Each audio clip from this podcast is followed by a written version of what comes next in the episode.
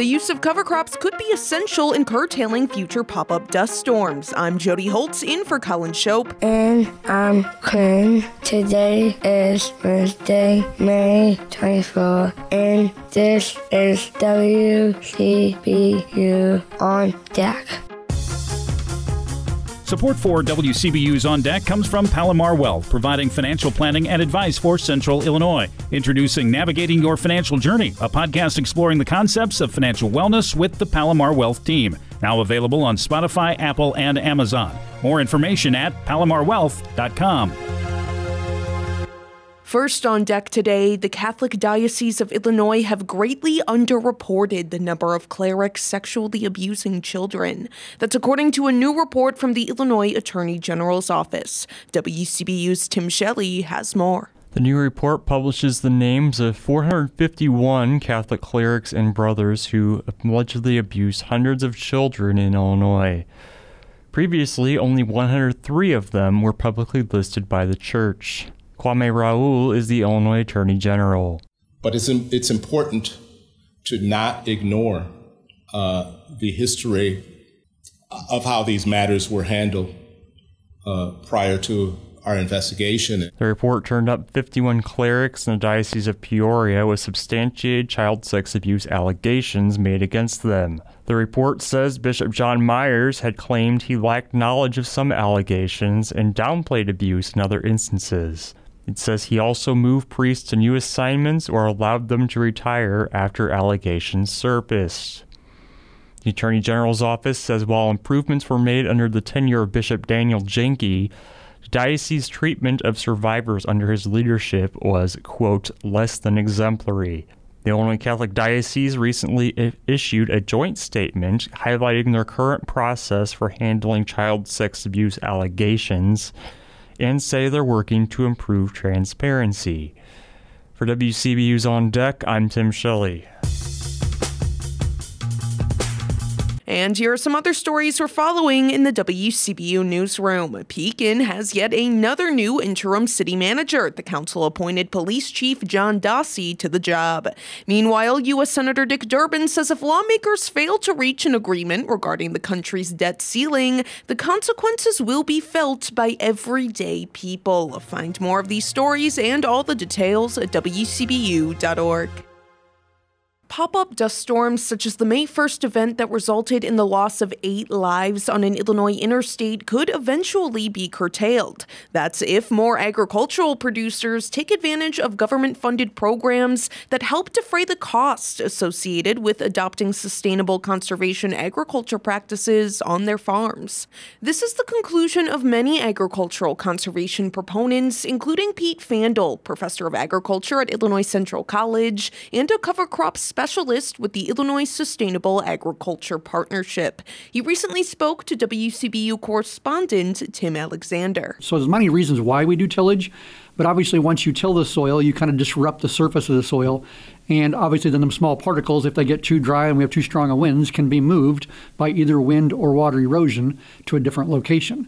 Um, and there's a lot of ways to obviously reduce that. We can do reduced tillage, in other words, less tillage um, which then results in more of the previous crop's residue being left on the soil surface, which helps protect some of that soil. And then the other option is obviously pure no-till, where you don't do any tillage before you plant. Um, and a lot of times with our with our early planting dates and cool temperatures, that gets it's a little bit difficult for some farmers to do in certain locations.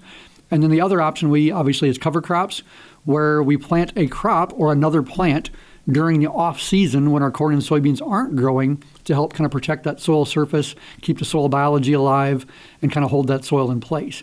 So if you drive around the countryside and see, you know, a plant growing in the wintertime that typically wouldn't be in the corn and soybean field, um, that's probably a cover crop or what we call a cover crop growing out there to help protect that soil, help microbial life in the soil, um, kind of keep the dynamics, uh, hold fertilizer in place or sequester nutrients that might be left from the previous crop. There's, there's a lot of reasons to use cover crops, and they can be beneficial in the right places at the right time. What are some of the various types of cover crops that are used in Illinois and specifically here in central Illinois? What kind of cover crops do you use on your farm uh, in uh, Woodford County, Pete? Okay, the, mo- the, definitely the number one cover crop used in the state of Illinois is cereal rye. Um, it tends to be, in my opinion, a much better uh, cover crop to use ahead of soybeans than corn, but a lot of farmers still do it. Uh, but cereal rye is uh, basically a, um, a, grain type crop, obviously, it produces rye. Um, but again, when we use it as a cover crop, you're planting it in the fall before you harvest, maybe, or shortly after harvest in the fall. And that plant's going to overwinter as a small, you know, grass plant overwinter. And then obviously you let it grow in the spring until you're pretty much close to being ready to plant in the spring with your next crop. You kill that cereal rye plant and then either quote no till into there or do some very limited tillage and then plant your the crop that you intend to be in that field for the coming year.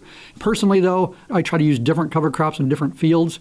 I do like cereal rye and rapeseed um, ahead of soybeans but then typically ahead of corn, I'll switch to something like either winter barley or triticale and maybe putting in some radishes or some turnips or other things in with that or some clovers, uh, depending on the situation, the field conditions, and what potential maybe problem I'm trying to solve in an individual field. Now, do these cover crops actually provide a revenue for your farm? Uh, how do you how do you does the expense for these cover crops just come out of your uh, general uh, of farm income? Um, I guess when you first, when farmers first tried these, probably in the last decade or so, more or less, yes, it was coming out of your own pocket. Um, but since that time, things have developed where there's lots of government programs now to help you cost share. You know, doing new practices like that um, with the new all the new carbon trading that's going on, and uh, you know, some there's some major cor- major companies and corporations are now basically paying farmers who use cover crops because in, in essentially, if we're growing a crop 11 or 12 months out of the year in a field versus the six months in a corn and soybean rotation, we're actually sequestering more carbon in the soil. So now we're considering having carbon credits and then obviously some company that maybe is trying to become carbon neutral or that maybe does a little bit of pollution in the atmosphere from burning some you know sulfur fuel or something or fuel source um, they can now buy those carbon credits from farmers that are storing that carbon so that's kind of a new big emerging market that's been happening the last few years.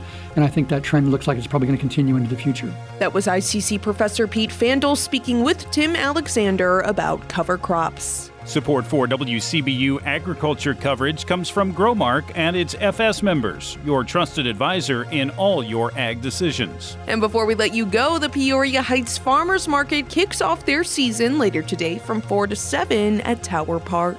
And that's it for today. And your coach and um, from Central School in Boston. And the show is produced by Holden Kellogg. You can subscribe to WCBU's On Deck podcast on Apple, Spotify, Google, or the NPR app.